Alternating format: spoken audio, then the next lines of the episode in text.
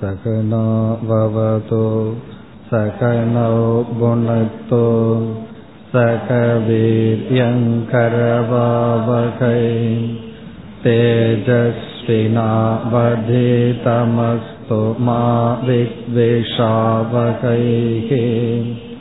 ॐ शान्ति शान्ति शान्तिः मुपति एलावद् श्लोकम् तत्त्वं पदार्थौ निर्मीतौ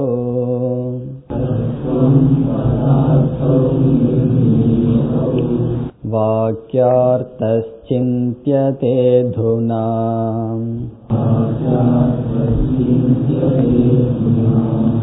तादात्म्यमत्र वाक्यार्थः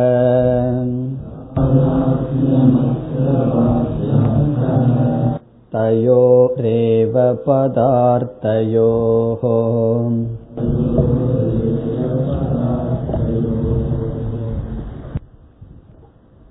பதார்த்த விசாரத்தை முடித்து இப்பொழுது வாக்கியார்த்த விசாரத்திற்கு வருகின்றோம் வாக்கியார்த்த விசாரம் என்றால் நாம் வாக்கியத்திற்கு ஒரு லட்சணம் பார்த்தோம். பதங்களினுடைய சமூகம் வாக்கியம் என்று பார்த்தோம். சொற்கள் எல்லாம் சேர்க்கப்பட்டிருப்பது வாக்கியம் என்று பார்த்தோம். அதில் வெறும் சொற்களினுடைய சேர்க்கை மட்டும் வாக்கியம் அல்ல.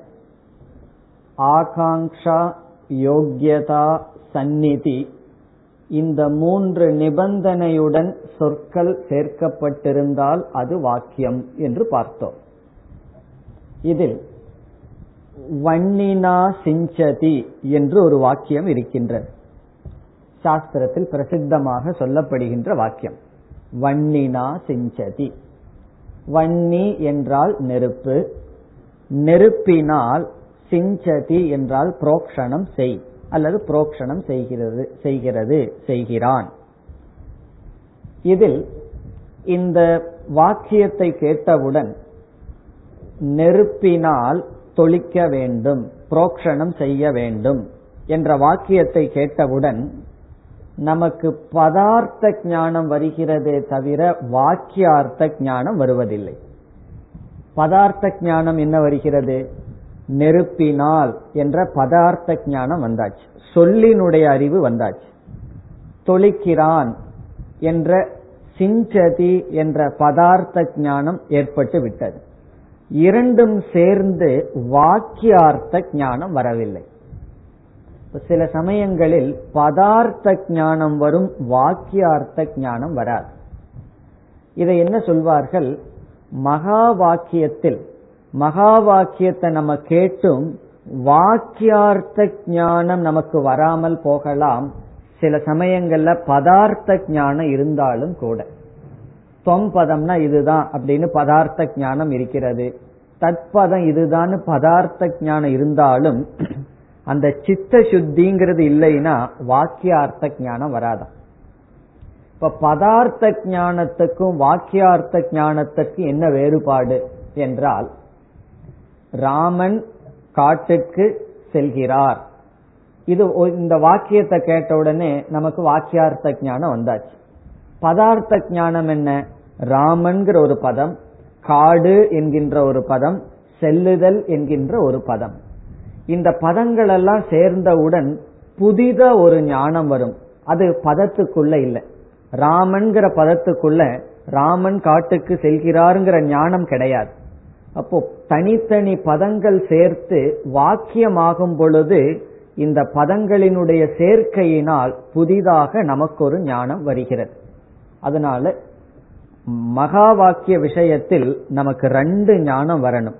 பதார்த்த ஞானமும் வர வேண்டும் வாக்கியார்த்த ஞானமும் வர வேண்டும். அந்த வாக்கியார்த்த ஞானம் என்னன்னு சொன்னா அகம் பிரம்மாஸ்மி தத்துவமசிங்கிறத கேட்டு நானே பிரம்மன் ஒரு வாக்கியார்த்த ஞானம் வரணும். அது அந்த பதங்களுக்குள் அது உள்ளேயும் இருக்குன்னு சொல்ல முடியாது வெளியே இருக்குன்னு சொல்ல முடியாது. அப்படி ஒரு வாக்கியார்த்த ஞானம் வர வேண்டும். இப்ப அந்த வாக்கியத்தை பத்தி சில விசாரங்கள் செய்ய இருக்கின்றோம். கொஞ்சம் சமஸ்கிருத கிராமருக்குள்ள இந்த வகுப்புல நம்ம போய் ஆகணும். பிடிக்குதோ இல்லையோ வேற வழி கிடையாது. இந்த ரெண்டு ஸ்லோகமும் முப்பத்தி ஏழு முப்பத்தி எட்டு இந்த ரெண்டும் இலக்கணத்தினுடைய அடிப்படையில் இப்பொழுது நம்முடைய விசாரத்தை செய்கின்றோம்.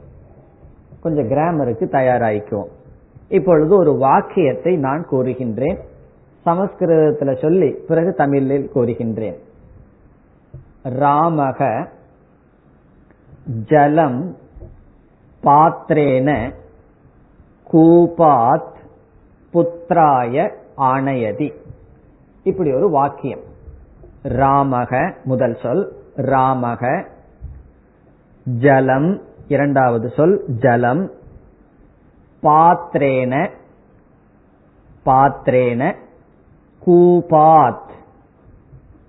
கூபாத் புத்திராய ஆனயதி. ராமக ஜலம் பாத்திரேன கூபாத் புத்திராய ஆணையதி. இது ஒரு பெரிய சொல்.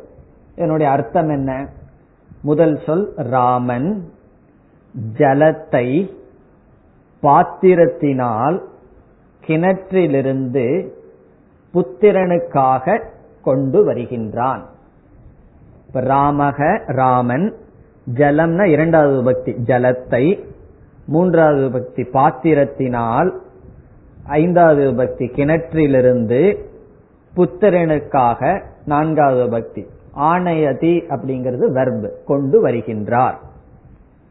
இந்த வாக்கியத்தை நம்ம எடுத்துட்டோம்னு சொன்னா இதுல எவ்வளவு பதங்கள் இருக்கின்றன? ராமக ஜலம் பாத்திரேன கூபாத் புத்திராய ஆணையதி என்று இவ்வளவு சொற்கள் இருக்கின்றன. இப்ப ராமக அப்படிங்கிற சொல் பதம் அதனுடைய பதார்த்தம் என்ன? ஒரு ஒரு புருஷன் ஒரு மனிதன். ராமக என்ற சொல்லுக்குனுடைய அர்த்தம் ஒரு மனிதன் ஒரு பதார்த்தம் இருக்கின்றது. இனி ஜலம் என்ற பதத்திற்கு என்ன இருக்கின்றது? ஒரு பதார்த்தம் இருக்கின்றது. ஜலம் என்ற ஒரு பதார்த்தம் ஒரு திரவம் இருக்கின்றது. இனி பாத்திரம் என்ற பதத்திற்கு என்ன இருக்கின்றது? அதற்கு ஒரு பதார்த்தம் இருக்கு. ஒரு பதார்த்தமானது இருக்கின்றது. கிணறு என்ற சொல்லுக்கும் ஒரு அர்த்தம் இருக்கின்றது. கிணறுங்கிறதுக்கு ஒரு பதார்த்தம். பிறகு புத்திரன். புத்திரன் ஒரு சொல்லுக்கு ஒரு அர்த்தம் இருக்கின்றது. இந்த ஆணையதி அப்படிங்கிறது வெர்பு கிரியாவாக இருக்கின்ற காரணத்தினால் அதுக்கு ஒரு செயல் தான் இருக்கின்றது. கொண்டு வருதல் என்ற செயல் இருக்கிறதே தவிர அதுக்கு ஒரு பதார்த்தம் கிடையாது. இப்ப இதுல ராமன் ஜலம் பாத்திரம் கிணறு புத்திரன் என்று ஐந்து சொற்கள் இருக்கின்றன. இத நாம பதம் அல்லது நவுன் அப்படின்னு சொல்கின்றோம். நாம பதம்னா நவுன் இவைகள் பெயர் சொற்கள். இந்த ஐந்து சொற்களுக்கு ஐந்து சொற்கள் இந்த வாக்கியத்தில் இருக்கின்றன. ஆறாவது சொல் வந்து வினை சொல் அதை நம்ம இப்ப விட்டுருவோம். வினை வினைச்சொல்ல விட்டுட்டு ஐந்து நாம பதத்தை எடுத்துக்கொண்டால் நம்மிடம் இப்ப எவ்வளவு பதார்த்தங்கள் இருக்கின்றன? அஞ்சு சொல் என்னிடம் இருக்கின்றது. என்னிடம் ஐந்து பதார்த்தம் இருக்கின்றது. ராமன் நீர் பாத்திரம் கிணறு மகன் புத்திரன் என்று ஐந்து சொல்லுக்கு ஐந்து பதார்த்தங்கள் இருக்கின்றன. இப்படிப்பட்ட வாக்கியத்திற்கு வெதிகரண வாக்கியம் என்று பெயர். இப்படிப்பட்ட வாக்கியத்திற்கு வெதிகரண வாக்கியம். வெதிகரண வாக்கியம் என்றால் ஒரு வாக்கியத்தில் எத்தனை சொற்கள் இருக்கின்றனவோ அத்தனை பதார்த்தங்கள் இருக்கின்றன. இப்ப இந்த வாக்கியத்துல மூணு சொல் இருந்தது ஐந்து சொல் இருந்தது என்றால் ஐந்து பொருள்கள் இருந்தன. இப்படிப்பட்ட வாக்கியத்துக்கு வெதிகரண வாக்கியம். பொதுவா வெதிகரண வாக்கியம் தான் அதிகமாக இருக்கும். ராமர் காட்டுக்கு செல்கிறார். இது வெதிகரண வாக்கியம். ஏன்னா காடு அப்படிங்கிறது ஒரு பதார்த்தம் ராமர் என்பது ஒரு பதார்த்தம். இப்ப இந்த இரண்டு ரெண்டு பதங்கள் இருந்தால் ரெண்டு பதார்த்தம். இப்ப எத்தனை சொற்கள் இருக்கின்றனவோ அத்தனை சொற்களுக்கான தனித்தனி பொருள்கள் இருந்தால் அவைகள் வெதிகரண வாக்கியம். இனி இரண்டாவது ஒரு வாக்கியத்தை அறிமுகப்படுத்துகின்றோம். அந்த வாக்கியத்திற்கு பெயர் சாமானாதிகரண்ய வாக்கியம். அந்த வாக்கியம் என்ன? சாமானாதிகரண்யம் வாக்கியம் என்றால் அது ஒரு வாக்கியத்தை சொல்லலாமே. ஒரு வாக்கியம் இப்பொழுது. எப்படி ராமர் ஜலம் நல்லா சொன்னமே அதுபோல இனி ஒரு வாக்கியம். தசரத புத்திரக எழுதிங்கோ தசரத புத்திரக தர்மஸ்தாபக இரண்டாவது சொல். தர்மஸ்தாபக மூன்றாவது சொல். தயாளுகு. தயாளுகு. நான்காவது சொல். ராமக. கச்சதி. தசரத புத்திரக தர்மஸ்தாபக தயாளுகு ராமக கச்சதி. கச்சதினா வெர்ப் செல்கின்றார். இப்போ இந்த இது ஒரு வாக்கியம் இருக்கின்றது. இப்ப இதுல எவ்வளவு பெயர் சொற்கள் இருக்கின்றன? கச்சதிங்கிற வினை சொல்ல விட்டுருவோம் வெர்ப விட்டுருவோம். எவ்வளவு சொற்கள் இருக்கின்றன? தசரத புத்திரக தர்மஸ்தாபக தயாளுகு ராமக. நான்கு சொற்கள் இருக்கின்றன. இந்த நான்கு சொற்கள் எவ்வளவு பதார்த்தத்தை குறிக்கின்றது? இதற்கு முன்னாடி ஐந்து சொற்கள் இருந்தன. ராமர் ஜலம் பாத்திரம் புத்திரன் கிணறுன்னு இத்தனை சொற்களும் தனித்தனி பதார்த்தத்தை குறித்தது. அஞ்சு சொல்லும் அஞ்சு பதார்த்தத்தை குறித்தது. இப்ப நம்மிடம் இருக்கின்ற நாலு சொற்களுக்கு நாலு பதார்த்தம் இங்க இருக்கா? என்றால் தசரத புத்திரக அப்படிங்கிறது எதை குறிக்கின்றது? ராமரை குறிக்கின்றது. தர்மத்தை நிலைநாட்டுவர் தர்ம ஸ்தாபக அது யார நம்ம குறிக்கின்றோம்? இந்த சொல்லுக்கும் ராமரே தான் பொருள். தயாளுகு தயத்தை உடையவர். கருணையுடன் கூடியவர்ங்கிற சொல் பயன்படுத்தினோம். இந்த சொல்லும் யார குறிக்கின்றது? ராமரை. இப்ப ராமகங்கிற சொல்லும் யார குறிக்கின்றது? ராமக. இப்போ நம்மிடம் நான்கு சொற்கள் இருந்தன. நான்கு சொற்களும் ஒரே ஒரு வஸ்துவைத்தான் குறிக்கின்றது. இதற்கு முன்னாடி எத்தனை சொற்கள் இருந்தனவோ அத்தனை சொற்கள் ஒவ்வொரு சொல்லும் ஒவ்வொரு பொருளை குறித்தது. இங்கு நான்கு சொற்களும் ஒரே ஒரு பொருளை குறிக்கின்றது. தசரத புத்திரகனாலும் அந்த தசரத புத்திரகங்கிற சொல்லுக்கு எது அதிகரணம்? எது அதிகரணம்னு எது ஆதாரமா இருக்குன்னா ராமகங்கிற பிண்டம் அந்த உடல். பிறகு தர்மத்தை நிலைநாட்டுபவர் தர்ம ஸ்தாபகங்கிற சொல்லு எங்க போகுது? அதே இடத்துக்கு தான் போகின்றது. தயாளுகுங்கிற சொல் எங்க போகின்றது? அதே இடத்திற்கு தான் செல்கிறது. ராமகங்கிற சொல்லும் அதே இடத்துக்கு செல்கிறது. இப்படிப்பட்ட வாக்கியத்துக்கு சாமானாதி கரண்ய வாக்கியம் என்று பொருள். சாமானாதி கரண்யம் சொன்னா அனைத்து சொற்களுக்கும் ஒரே அதிகரணம் இருக்கின்றது. சமானம் அதிகரணம் எஸ்ய தது வாக்கியம். சமானமான அதிகரணம். அதிகரணம்னா அதிஷ்டானம். அனைத்து சொல்லுக்கும் ஒரே ஒரு அதிஷ்டானம் பிண்டம் தான் இருக்கின்றது பல சொற்கள் ஆனால் சொற்களினால் குறிப்பிடப்பட்ட பொருள் ஒரே ஒரு தத்துவம் தான் இருக்கின்றது. அப்படி என்றால் இனி ஒரு வாக்கியம் நம்ம சொல்றோம். ராமக ராமக ராமக ராமக கச்சதின்னு சொல்றோம். இது என்னன்னா இது சமானாதிகரண்யமா அப்படின்னு சொன்னா சும்மா ராமக ராமக ராமக கச்சதின்னு சொன்னா இதை நம்ம சமானாதி கரண்யம் சொல்ல மாட்டோம். இந்த சாமானாதி கரண்யத்துக்கு லட்சணம் என்னன்னு சொன்னா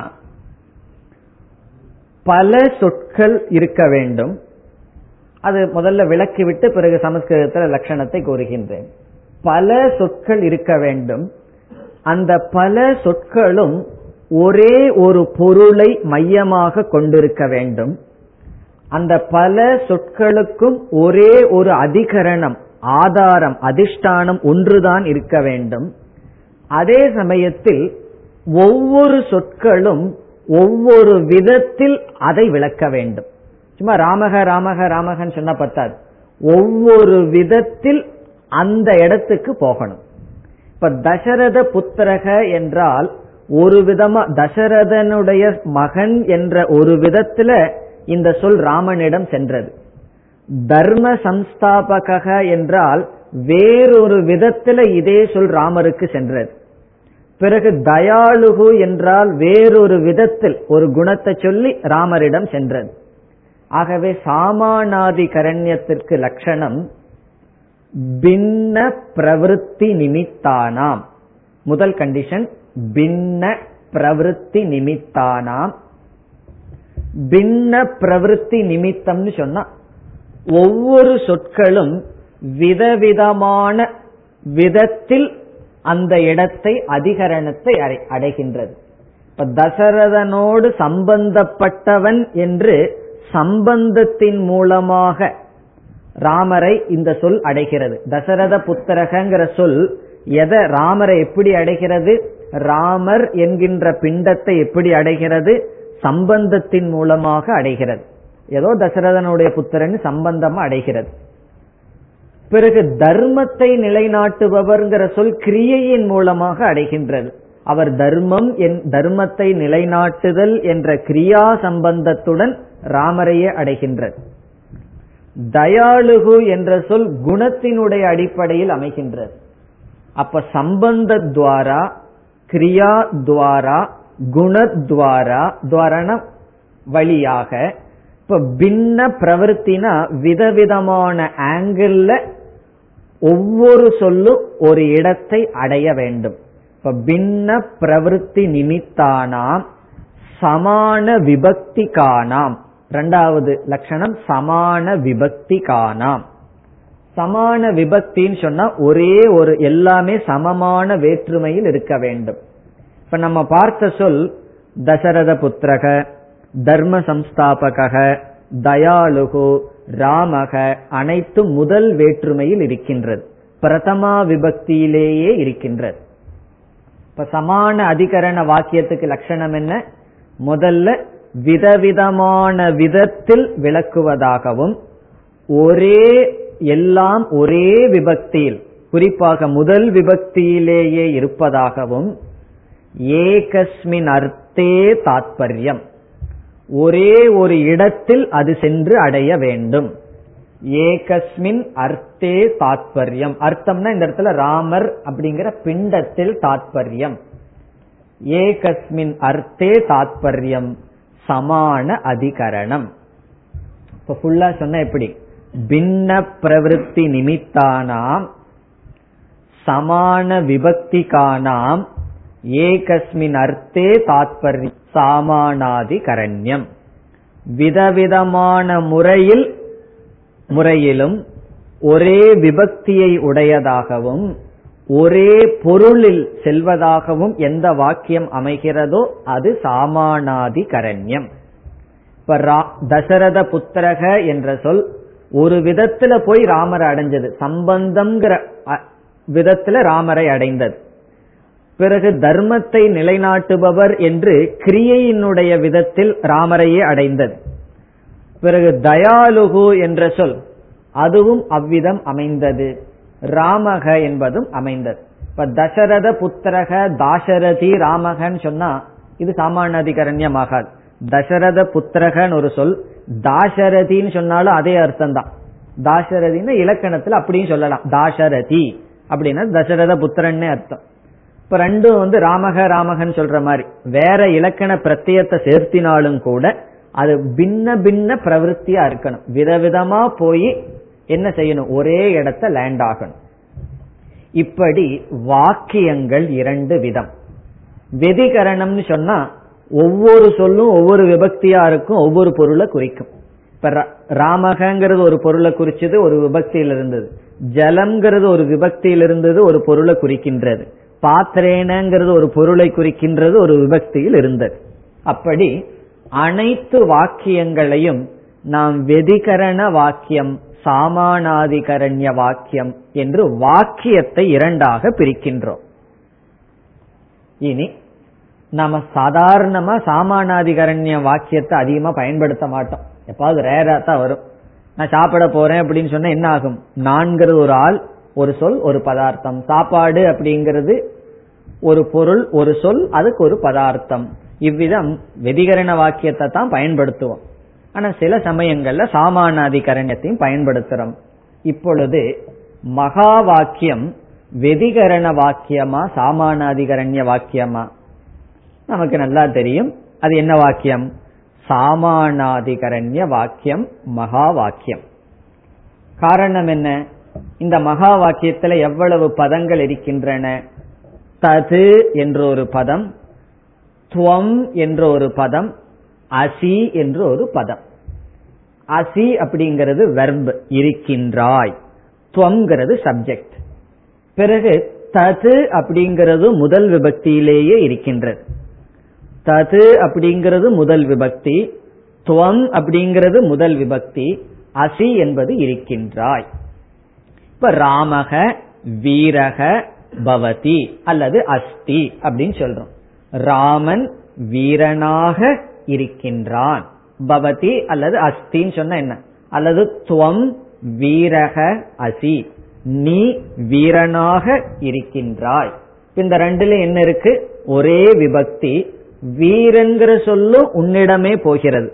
துவங்கிற சொல்லும் ஒரே இடத்துக்கு போகுது. அதே போல நீ வீரனாகவோ சூரனாகவோ இல்ல. நீ யாரா இருக்க? துவம் தது அசி. நீ அதுவாக இருக்கின்றாய். இப்ப நீ அப்படிங்கிற சொல் எந்த இடத்துக்கு போகுதோ தது அப்படிங்கிற சொல் எந்த இடத்துக்கு போகுதோ ரெண்டு ஒரே இடத்தை குறித்தால் அது என்ன? சாமானாதி கரண்யம். இப்ப நம்ம என்ன சொல்றோம்? அந்த சாமானாதி கரண்யத்துல சொற்கள் பல அர்த்தம் ஒன்று வஸ்து ஒன்றுதான்.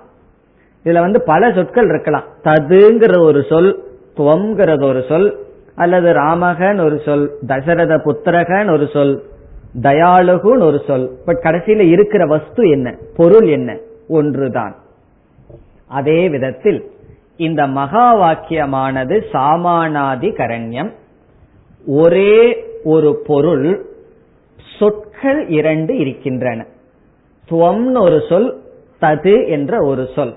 இந்த ரெண்டு சொல்லும் ஒரே ஒரு பொருளை குறிக்கின்ற காரணத்தினால் நம்ம என்ன சொல்றோம்? இந்த சாமானாதி கரண்யமாக இருக்கின்ற காரணத்தினால் மகா வாக்கியமானது ஜீவ பிரம்ம ஐக்கியத்தை குறிக்கின்றது. இப்ப ஜீவனுக்கும் ஈஸ்வரனுக்கும் உள்ள ஐக்கியத்தை மகா வாக்கியம் அர்த்தமாக கொண்டுள்ளதுன்னு சொல்வதற்கு என்ன காரணம் சொல்றோம்? சாமானாதி கரண்யமாக இந்த வாக்கியம் இருப்பதனால். இப்போ ஒரு கால் உபனிஷத் வந்து துவம் தது பவிஷ்யதி அப்படின்னு சொல்லுதுன்னு வச்சுக்குவோமே. நீ அதுவா பவிஷ்யதின்னு வேண்டாம். நீ துவம் தது பிராப்சியசி நீ அதை அடைய வேண்டும் சொல்லி இருந்ததுன்னு வச்சுக்கோமே நீ தத்துனா அதைன்னு இரண்டாவது பக்தியில போயிடுதுன்னு வச்சுக்கோமே தத்துவம் பிராப்சியசி அப்படின்னு சொல்லி பிராப்சியசினா அடைவாய். அப்ப இத போய் நம்ம ஐக்கியம் எல்லாம் சொல்ல முடியாது. காரணம் என்ன? நீ ஒருத்தன் இருக்க பிரம்மன் ஒரு பொருள் இருக்கின்றது அது ஆப்ஜெக்ட் ரெண்டாவது பக்தி அதை அடைய வேண்டும் அடைவாய். இங்க அப்படி சொல்லவில்லையே. துவம்னு பிரதமா விபக்தி முதல் விபக்தியில சொல்லி ததுங்கிற சொல்லு முதல் விபக்தியிலேயே சொல்லியிருக்கு. இப்ப எப்படின்னு சொன்னா துவம் வீரக அசி. நீ வீரனாக இருக்கின்றாய். இருக்கின்றாய். வீரனாக ஆவாய்ன்னு எல்லாம் சொல்லல. நீ வீரனா இருக்க. உன்னை பத்தி ஒரு உண்மையை நான் சொல்றேன்.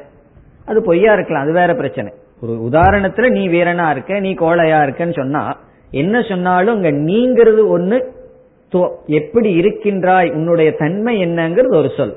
அதே போல துவம் தது பிரம்ம அசி என்ற மகா வாக்கியத்துல நம்ம என்ன சொல்றோம்?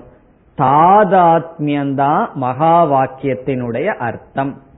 ஐக்கியம் தாதாத்மியம்னா ரெண்டு ஒன்றாக இருத்தல்ங்கிறது தான் மகா வாக்கியத்தினுடைய அர்த்தம். அதுக்கு என்ன காரணம்? நம்ம சொல்ற காரணம் சாமானாதி கரண்யமான வாக்கியம் மகா வாக்கியம். அதைத்தான் இங்கு ஆசிரியர் கூறுகின்றார். இந்த மகா வாக்கியத்தினுடைய பொருள் ஐக்கியம் என்று சொல்கின்றார். இது இரண்டாவது வரியில் வருகின்றது. இப்ப இந்த அளவு இந்த ஸ்லோகத்துல நிறுத்திக்குவோம் மேற்கொண்ட விசாரத்தை அடுத்த ஸ்லோகத்துல செய்யலாம். இப்பொழுது இந்த ஸ்லோகத்தை பார்த்தால் முதல் வரியில என்ன சொல்றார்? நம்ம தத்பதத்தையும் தொம்பதத்தையும் தனித்தனியா விசாரம் பண்ணி முடித்து விட்டோம். இனி வாக்கியார்த்தத்தை சிந்திப்போம்னு இதுவரைக்கும் செஞ்சத முதல் வரியில சொல்ற. இப்ப முதல் வரியை பார்த்தால்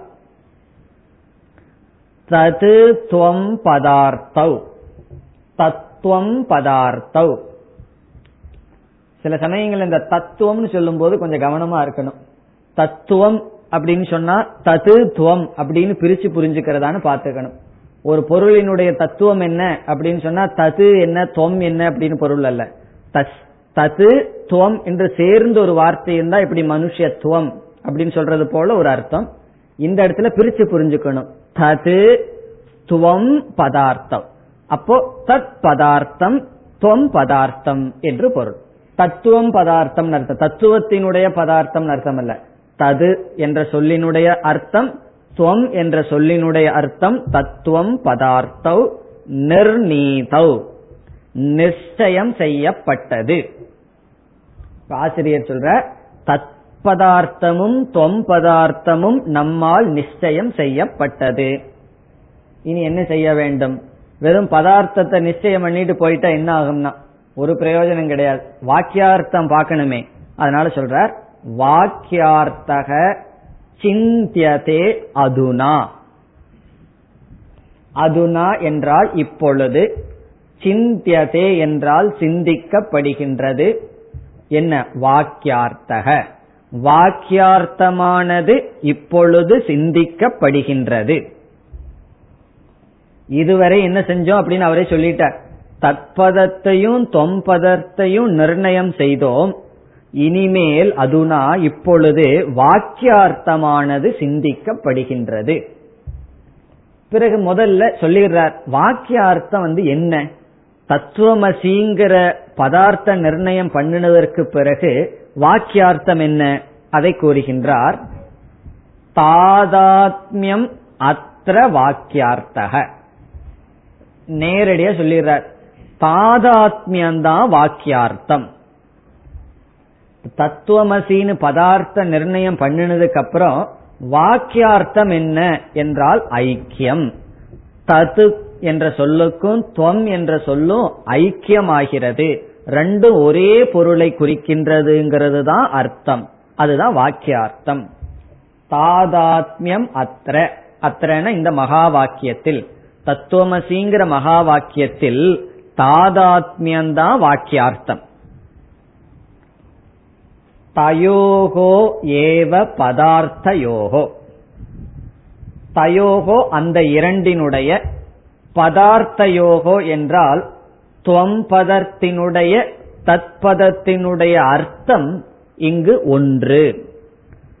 பத அர்த்தம் இங்க துவம்பதத்தினுடைய அர்த்தம் என்ன?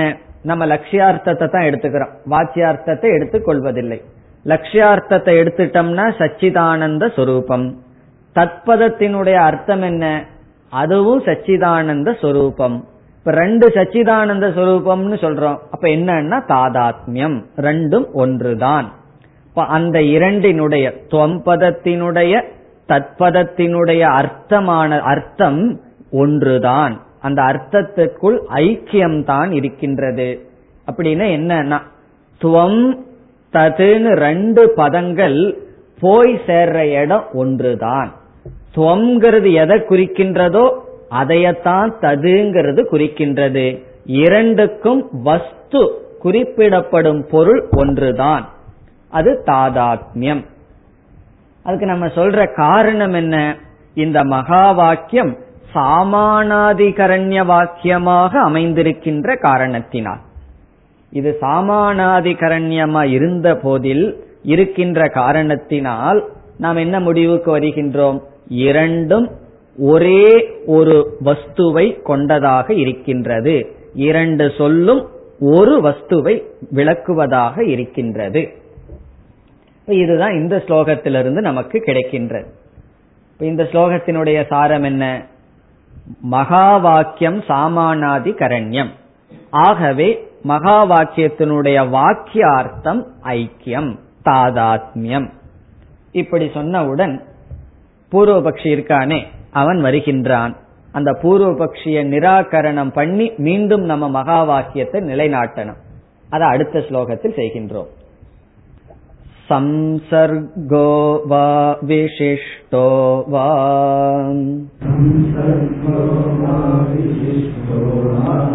वाक्यार्थो नात्र सम्मतः ऐकरसत्वेन वाक्यार्थो विदुषां मतः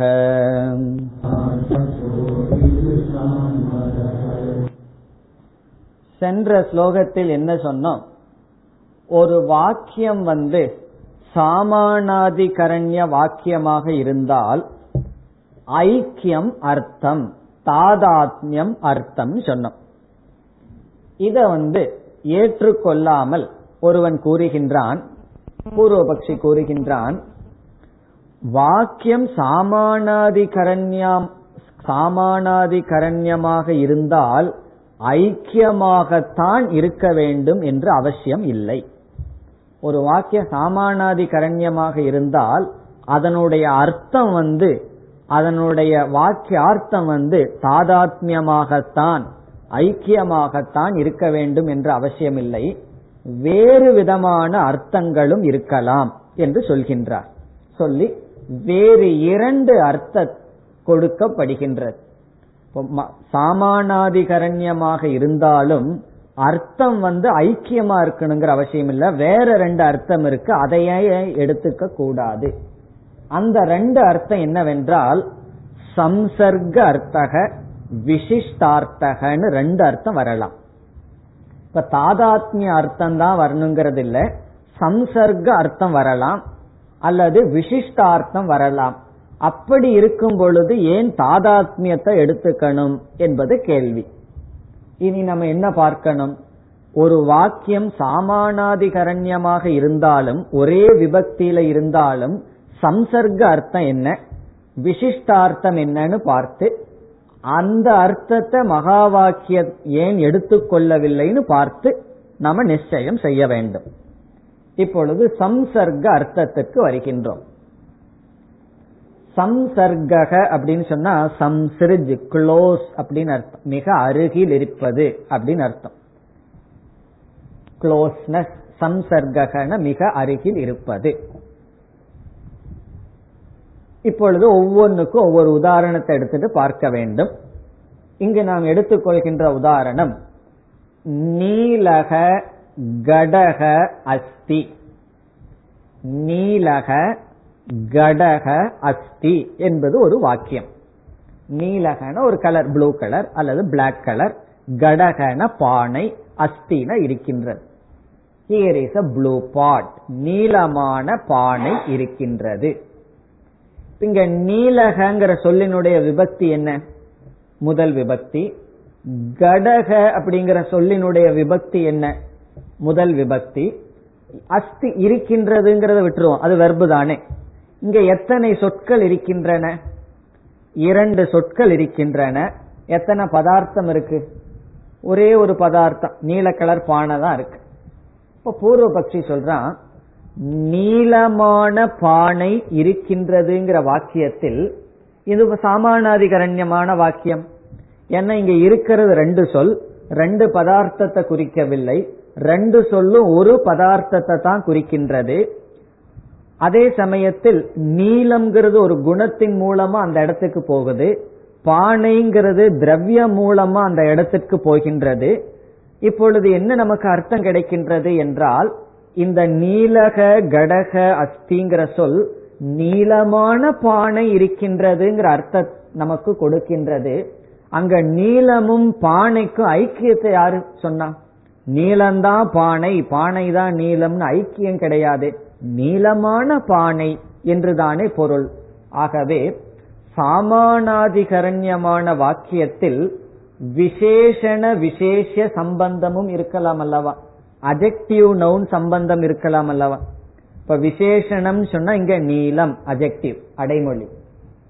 விசேஷம் சொன்னா பாட் பானை. அப்படி இதுதான் சம்சர்க்க அர்த்தம் சொல்ற இப்ப சம்சர்க்க வாக்கியம் அல்லது சம்சர்க்க அர்த்தம்னு சொன்னா இந்த சம்சர்க்கம் வந்து என்னைக்கும் அஜெக்டிவ் நவுனுக்கு வரும். விசேஷண விசேஷ பாவத்துக்கு வரும். இப்ப நீலம் என்கின்ற குணத்தை உடைய பானை இருக்கின்றது. நீலம் என்கின்ற அடைமொழியான பானையானது இருக்கின்றது. ஏன்னா எத்தனையோ பானை இருக்கு நீளமான பானை இருக்கின்றது. அப்படி சாமானாதிகரண்யமான வாக்கியம் சம்சர்க்க அர்த்தத்தை கொடுக்கின்றது. அப்ப பூர்வபக்ஷி கேட்கலாம் மகா வாக்கியத்தை ஏன் அப்படி வச்சுக்க கூடாது? ஏன் தாதாத்மியத்தை நீங்கள் எடுக்கிறீர்கள்? ஈஸ்வரன் வந்து ஜீவன் ஜீவனுக்கும் ஈஸ்வரனுக்கும் அடைமொழி மாதிரி ஏன் வைத்துக் கொள்ள கூடாது அப்படி ஒரு விசாரம் செய்யலாம். அது வந்து மகா வாக்கியத்தோட சேர்த்து பிறகு செய்யலாம். இங்க உதாரணம் மட்டும் பார்ப்போம். இது ஏன் மகா வாக்கியத்துக்கு பொருந்தாதுன்னு பிறகு பார்க்கலாம். இப்ப முதல்ல இப்படி ஒன்று பாசிபிள் இதை நம்ம தவறுன்னு சொல்லல. இந்த உதாரணத்துல இது சரிதான். இப்ப நீளத்தையும் கடத்தையும் நம்ம ஐக்கியம்னு சொல்றது கிடையாது. நீளத்துக்கும் கடத்துக்கும் என்ன சம்பந்தம்? நீளம்ங்கிறது அஜெக்டிவ் அடைமொழி பானைங்கிறது ஒரு திரவியம். இப்ப விசேஷண விசேஷ பாவத்தை தான் சம்சர்க என்று சொல்லப்படுகிறது. இனி ரெண்டாவது விசிஷ்டார்த்தம் ஒன்னு இருக்கு. விசிஷ்டார்த்தம்ங்கிறதுக்கு உதாரணம். தண்டபாணிகி ஸ்கந்தக. தண்டபாணிகி ஸ்கந்தக அஸ்தி. ஸ்கந்தகன யார்? முருகர். தமிழ்ல கந்தன்னு சொல்லுவோம். சமஸ்கிருதத்துல ஸ்கந்தக. தண்டபாணிகின்னு ஒரு சொல் ஸ்கந்தக என்பது ஒரு சொல். ஸ்கந்தகங்கிற சொல் யாரை குறிக்கின்றது? முருகப்பெருமானை குறிக்கின்றது. தண்டபாணிகிங்கிற சொல் யாரை குறிக்கின்றது? தண்டம்னு என்ன? கையில் அவர் வச்சிருக்கிற தண்டம். பாணினா கை.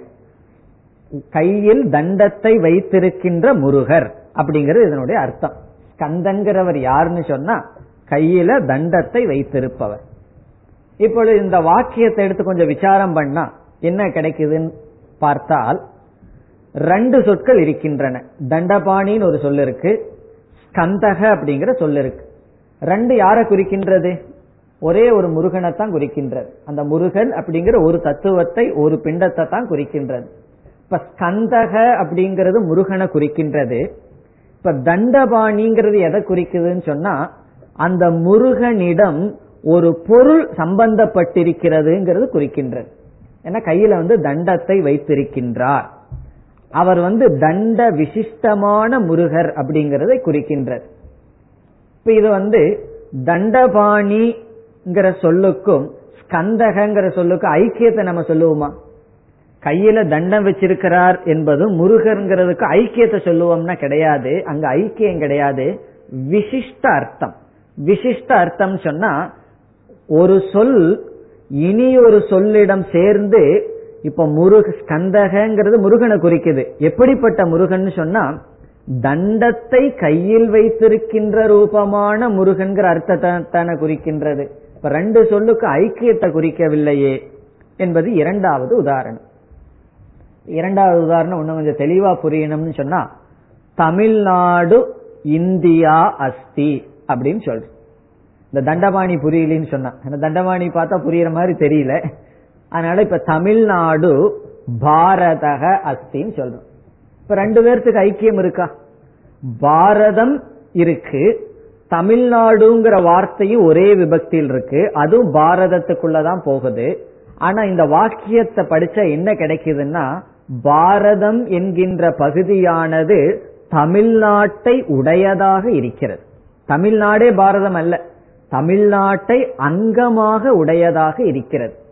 தண்டபாணிகி ஸ்கந்தக என்ற சொல் ஸ்கந்தக என்ற முருகன் கையில் தண்டத்தை அங்கமாக கொண்டிருக்கின்றார். அப்படி சாமானாதிகரண்யமான வாக்கியம் அங்க அங்கி பாவத்தை குறிக்கும். இது வந்து இதற்கு அங்கமாக உறுப்பாக இருக்கின்றது என்று குறிக்கலாம். இதைத்தான் விசிஷ்டாத்வைதிகள் எடுத்துக்கொள்கிறார்கள் மகா வாக்கியத்துல விசிஷ்டாத்வைதிகள் இந்த அர்த்தத்தை எடுத்துக் கொள்கிறார்கள். எந்த அர்த்தம்னா இந்த நம்ம சொன்ன அர்த்தத்தை. அது மகா வாக்கியத்தோட பொருத்தி பார்த்தா நமக்கு புரியும். இப்போ உதாரணத்துலதான் இருக்கும். இப்போ உதாரணத்துல தண்டபாணிகி ஸ்கந்தகங்கிறனுடைய அர்த்தம் என்ன? தண்டபாணிக்கும் ஸ்கந்தனுக்கும் ஐக்கியம்ங்கிறதெல்லாம் அர்த்தம் கிடையாது. என்ன பொருள்னு சொன்னா முருகன் என்ற கடவுள் தண்டத்தை கையில் வைத்திருக்கிறார். இப்ப விசிஷ்ட அர்த்தம். விசிஷ்ட அர்த்தம்னா ஒரு அவரிடம் இனி ஒரு பொருள் சேர்ந்து அங்கமாக இருக்கிறது. அல்லது தமிழ்நாடு பாரதம். அப்படின்னு சொன்னா இந்த தமிழ்நாடு என்ற பகுதியை பாரதமானது கொண்டுள்ளது என்று பொருள். பூர்வபக்ஷி என்ன சொல்றான்? நீங்க வந்து மகா வாக்கியம் சாமானாதிகரண்யமாக இருக்கின்றதுங்கிற ஒரு காரணத்தினால மட்டும் ஐக்கியம்னு சொல்வது எப்படி? சாமானாதிகரண்யமாக இருக்கின்ற வாக்கியம் சம்சர்க்கமாகவும் இருக்கலாம் விசிஷ்டமாகவும் இருக்கலாமே.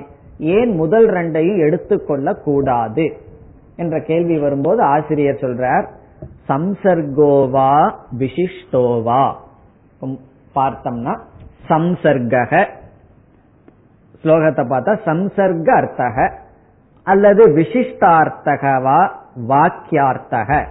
வாக்கியார்த்தமானது அத்திர ந சம்மதக. இங்க சம்மதம் இல்லைன்றார் ஒத்துக்க மாட்டேன்னு சொல்ற காரணத்தை இங்க ஆசிரியர் சொல்லல. நம்ம பார்க்கலாம். ஆசிரியர் சொல்லிடுறார் சம்சர்க்க அர்த்தமும் கிடையாது விசிஷ்டார்த்தமும் கிடையாது.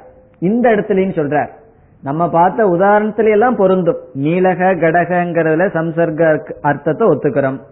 தண்டபாணிகி ஸ்கந்தகங்கிற இடத்துல சம்சர்க விசிஷ்டார்த்தத்தை ஏற்றுக்கொள்கின்றோம். அத்திர மகா வாக்கியத்துல ந சம்மதக. நான் சம்மதிக்க மாட்டேன்னு சொல்லிடுறார். பிறகு ரெண்டாவது வரியில் சொல்ல போற அறிவாளிகளுக்கு இது சம்மதம் இல்லைன்னு சொல்ற. விதுஷாம் மதகன்னு சொல்ற அறிவாளிகளுக்கு இது சம்மதம் இல்லை அறிவாளிகளுக்கு எது சம்மதம்னு சொன்னா ரெண்டாவது வரியில சொல்றார் அகண்ட ஏக ரசத்துவேன வாக்கியார்த்தக. அகண்டம் கண்டம்னா பிளவுபடுவது அகண்டம்னா பிளவுபடாத. அகண்ட ஏக ரசத்துவேன ஏக தத்துவத்துவேன ஒன்றாக இருக்கின்ற ஐக்கியம் என்பதுதான் வாக்கியார்த்தக. அதுதான் வாக்கியார்த்தம். யாருக்குன்னா எனக்கு அப்படி இல்லையேன்னா இருக்கட்டும்னா விதுஷாம் அறிவாளிகளுக்கு மதகன அவர்களுடைய கொள்கை. அறிவை பயன்படுத்துபவர்களுக்கு புத்தியுடையவர்களுக்கு மகா வாக்கியம் என்ன அர்த்தம்னா அகண்ட ஏக ரசத்துவேன வாக்கியார்த்தக. இந்த வாக்கியார்த்தமானது பிளவுபடாத இருமையற்ற அர்த்தம்தான் ஞானிகளுக்கு அறிவை உடையவர்களுக்கு சம்மதம். இங்க மதகன சம்மதக. அதுதான் அவர்களுக்கு சம்மதம். ஏன் அப்படிங்கிற கருத்தை இங்க ஆசிரியர் சொல்லல. அதை நம்ம இப்பொழுது பார்க்கலாம். இப்போ ஒவ்வொன்னா எடுத்து மகா வாக்கியத்தோட சேர்த்தி பார்க்கலாம். முதல்ல சம்சர்க்க அர்த்தம் பொருந்துமா என்று பார்க்கலாம். சம்சர்க்க அர்த்தம் என்ன? நீலக கடக. நீளமான பானை. பானைக்கு வந்து அடைமொழி வந்து நீளம். அப்படி இப்ப மகா வாக்கியத்தை எடுத்துக்குவோமே மகா வாக்கியத்தை எடுத்துட்டோம் அப்படின்னு சொன்னா என்ன அர்த்தம் இருக்கின்றது? தது துவம். இப்ப தது அப்படிங்கறத முக்கியமா வச்சுட்டா துவம்ங்கிறத ததுவுக்கு அஜெக்டிவா போடலாமா? அல்லது ததுவுக்கு அஜெக்டிவா தொம்ம போடலாமா? தொம்முக்கு அஜெக்டிவா ததுவ போடலாமா? அந்த கேள்வியும் முதல்ல வந்து இப்ப ரெண்டு பேர் ஒரே மாதிரி இருந்தா ஒருத்தன் சொல்றான் நீ என்ன மாதிரி இருக்கன்னு? அவன் சொன்ன இல்லையே நீ தான் என்ன மாதிரி இருக்கன்னு சொல்லலாமே. ரெண்டு பேர் ஒரே மாதிரி இருந்தா யார் யார கிளைம் பண்றது? ரெண்டு பேரும் சொல்லலாம் நீ என்ன போல் இருக்கன்னு சொல்லலாம். அல்ல அவன் சொல்லலாம் அப்படி கிடையாது நீ தான் என்ன போல் இருக்கன்னு சொல்லலாம். அப்படி இங்க எதை பெருசா எடுத்துக்கிறதுன்னு முதல் கேள்வி வரும். சரி ஈஸ்வரனை எடுத்துக்குவோமே. தது அப்படிங்கறத ஒரு பொருளா எடுத்துட்டு துவம்ங்கிறத அஜெக்டிவா போடலாம். இப்ப தொம்னா ஜீவர்கள். நம்ம எல்லாம் பகவானுக்கு ஒரு அடைமொழி போல இருக்கிறோமா? அடைமொழி போலன்னா எப்படி? நீல கலர். பானை வந்து நீல கலரா இருக்கிறது போல நம்ம இருக்கிறோம்னு அர்த்தம் எடுத்துட்டோம்னா அந்த ஈஸ்வரன் வந்து இந்த இடத்துல லட்சியார்த்தத்தை எல்லாம் எடுக்க முடியாது. லட்சியார்த்தத்தை எடுத்துட்டா வேற வழி இல்லாம எதுல போய் நிப்போம்? அகண்ட அர்த்தத்துல தான் போய் நிப்போம். இப்போ வாச்சியார்த்தத்தை தான் எடுத்தாகணும். லட்சியார்த்தத்தை எடுக்கிறதும் பூர்வபக்ஷி ஏற்றுக்கொள்ளவில்லை. வாச்சியார்த்தத்தை எடுத்துட்டோம்னு சொன்னா ஈஸ்வரன் எப்படிப்பட்டவர்? இது வரைக்கும் நம்ம பார்த்துட்டு இருந்தோம் சர்வேஸ்வரக சர்வஜக அப்படிப்பட்டவர். பிறகு ஈஸ்வரன்கிறது நம்முடைய அனுபவத்துக்கு நம்முடைய இந்திரியத்துக்கு கோச்சரமா இல்லை. அபரோக்ஷமான ஈஸ்வரனுக்கு பரோக்ஷமான அபரோ பரோக்ஷமான ஈஸ்வரனுக்கு அபரோக்ஷமான ஜீவன் எப்படி அடைமொழியாக இருக்க முடியும்? நம்ம வந்து ரொம்ப அபரோக்ஷமா இருக்கின்றோம். பிறகு அல்பஜனா இருக்கின்றோம் இப்படிப்பட்டவன் பரோக்ஷமான சர்வஜனான ஈஸ்வரனுக்கு எப்படி அடைமொழியாக இருக்க முடியும்? அதனால நம்ம சொல்றோம் இந்த ரெண்டுக்கும் அடைமொழியாக இருக்க முடியாது. காரணம் என்ன? ஈஸ்வரனுடைய தர்மம் வேறு ஜீவனுடைய தர்மம் வேறு. ரெண்டு பேர்த்துக்கும் விருத்த தர்மம் இருக்கின்றது. அவர் கர்ம பலனை கொடுப்பவர் இவன் கர்ம பலனை வாங்குபவன். இப்ப கர்ம பலனை அனுபவிக்கிறவன் வந்து கர்ம பலனை கொடுப்பவனோட ஐக்கியமாக முடியுமா? அஜெக்டிவா நிக்க முடியுமா? நிக்க முடியாது. அஜெக்டிவ்னா அடைமொழியாக இருக்க முடியாது. அதனால நம்ம என்ன சொல்றோம்? சம்சர்க்க அர்த்தத்தை எடுத்துக்கொள்ள முடியாது. சரி அடுத்தது இப்படி சொன்ன உடனே விசிஷ்டாத்வைதி சொல்றான். ஈஸ்வரன் ஒருத்தன் இருக்கின்றார். துவம் ஈஸ்வரஸ்ய அம்சக. நீ வந்து ஈஸ்வரனுடைய அம்சம்னு வச்சுக்கலாமே. இந்த தத்துவமசியையே அவன் எப்படி பிரிக்கிறான்னு தெரியுமோ? தஸ்யத்துவமசின்னு பிரிச்சாடுறான் தது அப்படின்னு சொல்றத அதை ததுன்னு வச்சுக்காம அவனுடையதாக நீ இருக்கின்றாய். தஸ்ய துவமசி தத்துவமசி. அது என்ன என்ன காம்பவுண்டோ அது அவன் செய்யற காம்பவுண்ட் துவைதிகள் எப்படி பிரிக்கிறார்கள் தெரியுமோ? இந்த தத்துவமசிக்கு முன்னாடி ச ஆத்மா தத்துவமசின்னு உபனிஷத்துல வருது. உபனிஷத்துல எப்படி வருதுன்னு சொன்னா ச ஆத்மா தத்துவமசி ஸ்வேதகேதோ அப்படின்னு வருது. இப்ப ச ஆத்மா அப்படிங்கறதுக்கு அப்புறம் தத்துவமசின்னு வருது. இந்த ரெண்டையும் சேர்த்துக்கிட்டீங்கன்னு வைங்க. ச ஆத்மா தத்துவமசி. அப்ப சந்தி ரூல்ல பிரிச்சா ச ஆத்மா அசத்துவமசி அப்படின்னு பிரிக்கலாமே. ஆத்மாங்கிறதுக்கு அப்புறம் ததுங்கிற வார்த்தை வருது. அப்புறம் துவங்கிற வார்த்தை வருது. இப்ப ஆத்மா தது சேர்த்து எழுதிக்குவோம். இப்ப ஆத்மா தது அப்படிங்கறத பிரிச்சம்னு வச்சோம். ஆத்மா ததுன்னு பிரிக்கலாம். ஆத்மா அசது அப்படின்னு பிரிக்கலாம். அப்ப அந்த புத்திசாலி என்ன சொல்றான்? ஆத்மா அசத் துவம் அசி. நீ அது அல்ல அப்படின்னு உபனிஷத் சொல்லுதான். அதுதான் என்ன சாமி சொல்லுவார்? அது உபனிஷத்தை எதுக்கு சொல்லணும் அது எனக்கே தெரியுது. இப்போ உபனிஷத்து எனக்கு தெரியாதது தானே சொல்லணும். நீ அது அல்லன்னு கஷ்டப்பட்டு எதுக்கு வந்து சொல்லணும்? இப்ப யாராவது வந்து நம்மைய பார்த்து நீ கழுதை அல்ல அப்படின்னு சொல்லணுமா? ஏற்கனவே நான் சில பேர் அப்படி சொன்னாலும் நான் அப்படி இல்லைன்னு தானே நினைச்சிட்டு இருக்கிறேன். இப்ப யாராவது நான் இல்லைன்னு நினைச்சிட்டு இருக்கிறத யாராவது வந்து சொல்லணுமா? ஆனா அவர்கள் அப்படி முடிவு செய்கிறார்கள். அசத் துவம் அசின்னு சொல்லி. இந்த விசிஷ்ட அத்வைதி புத்திசாலிகள் என்ன முடிவு செய்கிறார்கள்? தஸ்ய துவம் அசின்னு சொல்கிறார்கள். அதற்கு அவர்கள் விசிஷ்டார்த்தத்தை எடுத்துக் கொள்கிறார்கள். விசிஷ்டார்த்தம்னா அம்ச அம்சி பாவக. ஒன்னு அம்சி இனி ஒன்னு அம்சம். அது எப்படின்னா தண்டபாணி போல. தண்டபாணி ஸ்கந்தக போல. எப்படி தண்டபாணிங்கிற அந்த தண்டபாணிங்கிற சொல்லி எதை குறிக்குதுன்னு சொன்னா ஸ்கந்தனிடம் தண்டம் என்ற ஒரு அம்சம் இருக்கின்றது இப்போ ஒவ்வொரு கடவுளிடம் ஒவ்வொன்று இருக்கும் அல்லவா அப்படி தண்டபாணிகி ஸ்கந்தகங்கிற வாக்கியம் ஐக்கியத்தை குறிக்கல. ஸ்கந்தகங்கிற தத்துவமிடம் தண்டம் என்ற ஒரு விசிஷ்டமான பொருள் இருக்கின்றது. அதே போல ததுங்கிற ஈஸ்வரனிடம் தொங்கிற ஜீவன் அம்சமாக ஒட்டிக்கொண்டு இருக்கின்றாய். அந்த அர்த்தத்தை அவன் சொல்கின்றான். இப்ப ஈஸ்வரனிடம் யார் இருக்கோ நம்மெல்லாம் ஜீவர்களெல்லாம் ஒவ்வொரு அம்சமாக இருக்கின்றோம். இப்ப ஸ்கந்தனிடம் என்ன இருக்கின்றது? தண்டமானது அம்சமாக இருக்கின்றது. அதுபோல ஜீவனிடம் அம்சம் இருக்கின்றதுன்னு எடுத்துக்கொள்ளலாமே. அதுக்கு நம்ம என்ன பதில் சொல்றோம்? ஈஸ்வரனை அவர்கள் வந்து கல்யாண குணம் சுத்தமான குணத்தை உடையவர்கள்னு சொல்கிறார்கள். நிர்குணம்ங்கிறதுக்கு அவங்க கொடுக்கிற அர்த்தம் வந்து துஷ்ட குணம் இல்லாதவர்னு சொல்கிறார்கள். விசிஷ்டாத்வயத்துல நிர்குணம்ங்கிறது கிடையாது.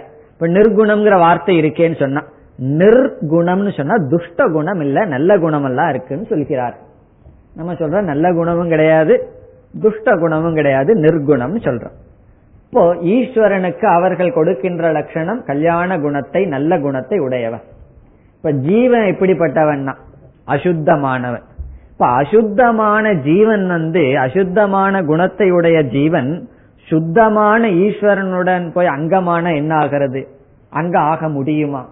அவனையே ஈஸ்வரனையே நீங்கள் வந்து கல்யாண குணம்னு சொல்லிவிட்டீர்கள். ஜீவனை வந்து சம்சாரின்னு வர்ணித்து விட்டார்கள். அப்ப சம்சாரி எப்படி அசம்சாரிக்கு அங்கமா இருக்க முடியும்? அங்கமா இருக்க முடியாது. அப்படி இருந்தா ஒன்னா ரெண்டு நடக்கணும். இந்த சம்சாரி அங்க போய் அசம்சாரியா இருக்கணும். இல்லைன்னா இனி ஒண்ணு நடக்கணும் என்ன? இந்த சம்சாரி போய் அவனை சம்சாரியா மாத்திரணும். சங்கத்துல ரெண்டு நடக்கும். ஒன்று இவர் அவருடைய குணத்தை மாத்தி கடைசியில் ஒரே குணத்தில் இருப்பார்கள். இப்ப ரெண்டு பேர் ரெண்டு குணத்திலிருந்து சேர்ந்தார்கள்னா கொஞ்ச நாள் சேர்ந்து இருந்தா ரெண்டு பேர் அதே குணத்தில் இருக்க மாட்டார்கள். யாரோருத்தர் யாரோ ஒரு குணத்துல மாறி விடுவார்கள். அது நல்லதான் மாறலாம் மோசமாகவும் மாறலாம். அதனால இந்த சங்க தோஷம்னு சொன்னா சங்க தோஷமும் வரலாம் சங்கம் சத்தாகவும் மாறலாம். அது எது நடக்குன்னா யாருக்கு சக்தி அதிகமோ அது நடக்கும். பொதுவா எது நடந்துரும்? தோஷம் இருக்கிறவன் தான் தன்னிடம் எடுத்துக்கொள்வான் இனியொருத்தனையும் அப்படி நம்ம என்ன சொல்றோம்? நீ அங்க அங்கி பாவம்னு சொன்னால் அது நடக்காது. காரணம் என்ன? சுத்தமான ஈஸ்வரனிடம் அசுத்தமான ஜீவன் அங்கமாக இருக்க முடியாது. அப்படி ஈஸ்வரனுக்கும் ஜீவனுக்கும் அங்க அங்கி பாவமோ விசேஷண விசேஷ பாவமோ அஜெக்டிவ் நவுன் பாவமோ அம்ச அம்சி பாவம். அம்ச அம்சினா பார்ட் வோல் அந்த பாவமோ நடக்காது. அதத்தான் இங்க ஆசிரியர் சொல்றார். விசிஷ்டார்த்தோவா சம்சர்க அர்த்தகவா அத்திர ந சம்மதக. ஆனா நம்ம ஏற்றுக்கொள்கின்றோம். சாமானாதிகரண்ய வாக்கியமா இருந்தா அது சில சமயம் விசிஷ்டார்த்தமா இருக்கலாம். சில சமயம் சம்சர்க்க அர்த்தமா இருக்கலாம். அந்த இடத்த பொறுத்து. இப்ப நீலோ கடகங்கிற இடத்துல நம்ம ஏற்றுக்கொள்கின்றோம். சம்சர்க்க அர்த்தம். பிறகு தண்டபாணிகி ஸ்கந்தகங்கிற இடத்துல நாம் ஏற்றுக்கொள்கின்றோம். ஆனால் அத்திரன சம்மதக. மகா வாக்கியத்தில் நாம் ஏற்றுக்கொள்வதில்லை. பிறகு என்ன அர்த்தத்தை ஏற்றுக்கொள்கின்றோம்? அகண்ட ஏகரசத்துவேன. அகண்டம் என்றால் பிளவுபடாத ஏக ரசம் ஒன்றாக இருக்கின்ற ரூபமான வாக்கியார்த்தக. விதுஷாம் மதகன் போட்டுற விதுஷாம் மதகன அறிவாளிகளுக்கு அதுதான் மதம். பிறகு அதற்கு என்ன உதாரணம்னு சொன்னா சோயம் தேவதத்தகங்கிறது அதற்கு உதாரணம். இப்ப அகண்டைக ரசத்துவேனங்கிறதுக்கு மகா வாக்கியம் மட்டும் உதாரணம் அல்ல சோயம் தேவதத்தகங்கிறது உதாரணம். அது உங்களுக்கு தெரிஞ்சிருக்கும் சோயம் தேவதத்தகன்னு வேதாந்தத்தில் எத்தனை முறை சொல்லியிருக்கோம். இருந்தாலும் ஞாபகப்படுத்திக்கலாம். இங்க வந்து சக அப்படின்னு ஒரு சொல் இருக்கின்றது அயம் என்ற ஒரு சொல் இருக்கின்றது. சகங்கிற சொல்லுக்கு பொருள் அவன் அவன். அயங்கிற சொல்லுக்கு பொருள் இவன். இப்ப அவன்தான் இவன் அப்படிங்கிறது வாக்கியார்த்தம். இப்ப நமக்கு சந்தேகம் வரும். அவன்கிறது ரொம்ப தூரத்தில் இருக்கானே இவன்கிறது ரொம்ப பக்கத்தில் இருக்கானே அதை எப்படி சொல்ல முடியும்? இப்ப அவன் தான் இவன் சொல்ல முடியுமோ? ஒருத்தன் வந்து ரொம்ப தூரத்தில் நின்றுட்டு இருக்கான் இனி ஒருத்தன் இவன் சொன்னா பக்கத்தில் இருந்தாக வேண்டும். அவன் தான் இவன் சொல்ல முடியாதே. அவன் அந்த இடத்துல தூரத்தில் இருப்பவன். இவன் பக்கத்தில் இருப்பவன் பிறகு அவன் வந்து அந்த காலத்தில் இருப்பவன் இவன்கிறது இந்த காலத்தில் இருப்பவன். எப்படி என்றால் நமக்கு அந்த கதை தெரியும். சோயம் தேவதத்தகங்கிறது எந்த இடத்துல அறிமுகப்படுத்தப்படுகின்ற வார்த்தை? கிராமத்துல சின்ன குழந்தையா ஒரு பையன் இருந்தான். இப்ப வந்து நகரத்துக்கு வந்திருக்கான். அவர் வந்து இனியொருவருக்கு அறிமுகப்படுத்துறார். நீ சின்ன வயதுல பார்த்தையே அவன் அவன்தான் இந்த ஆளு. வளர்ந்துட்டான். அடையாளம் தெரியாம வளர்ந்து நிக்கிறான் இப்பொழுது. அப்போ அறிமுகப்படுத்துகின்றார். அவன்தான் நீ கிராமத்துல குழந்தையா பார்த்தையோ எவன் அவன்தான் இப்பொழுது வளர்ந்து இந்த தேசத்தில் பெருசாக இருக்கின்ற தேவதத்தன் அப்படின்னு சொல்ற இப்ப இங்க என்ன இருக்கு? சகங்கிறது முதல் விபக்தி அயம்ங்கிறது முதல் விபக்தி ரெண்டும் ஒரே ஆளை குறிக்கின்றது. இப்ப ரெண்டு பேர்த்துக்கு சம்சர்க அர்த்தம் வா விசிஷ்டார்த்தம் வா. இப்ப அந்த தேவ குழந்தையா இருக்கின்ற தேவதத்தனுக்கும் பெருசா இருக்கின்ற தேவதத்தவனுக்கும் அஜெக்டிவ் நவுன் சொல்ல முடியுமோ? சொல்ல முடியாது. இல்ல அவனுக்கு இவனுக்கு அங்க அங்கி பாவம் சொல்ல முடியுமோ? அவன் இவனுடைய பார்ட்னு சொல்ல முடியுமோ? அதுவும் முடியாது. பிறகு என்னன்னா அகண்டார்த்தம். ஐக்கியம்ங்கிறது அர்த்தம். ரெண்டு ஒண்ணுதான். இப்ப அவன் இவன் சொன்னாலும் இரண்டும் ஒன்றுதான். அதே போல அதுவும் இதுவும் ஒன்னு அயமாத்மா பிரம்ம தத்துவமசி என்று சொன்னாலும் ஒரே ஒரு பொருள்தான். அது அகண்டார்த்தம் என்று மகா வாக்கியம் முதல் ஸ்டெப் மகா வாக்கியம்ங்கிறது வந்து சாமானாதிகரண்யத்துடன் கூடியது. இப்படி சொன்னவுடன் சாமானாதிகரண்யமாக இருந்த போதிலும் சம்சர்க்க அர்த்தமும் விசிஷ்டார்த்தமும் வரலாம் என்றால் அது இங்கு சம்மதமில்லை. இங்கு வருவது அகண்டைக்க ரசம் அல்லது தாதாத்மியம். இது வாக்கியார்த்த விசாரம். இனி வருகின்ற ஸ்லோகங்களிலும் இதே வாக்கியார்த்த விசாரம் தொடர்கிறது. அடுத்த வகுப்பில் தொடரலாம். ஓம் போர் நமத போர் நமிதம் போர் पूर्णस्य पूर्णमादाय पूर्णमेवावशिष्यते ॐ शान्ति शान्ति शान्तिः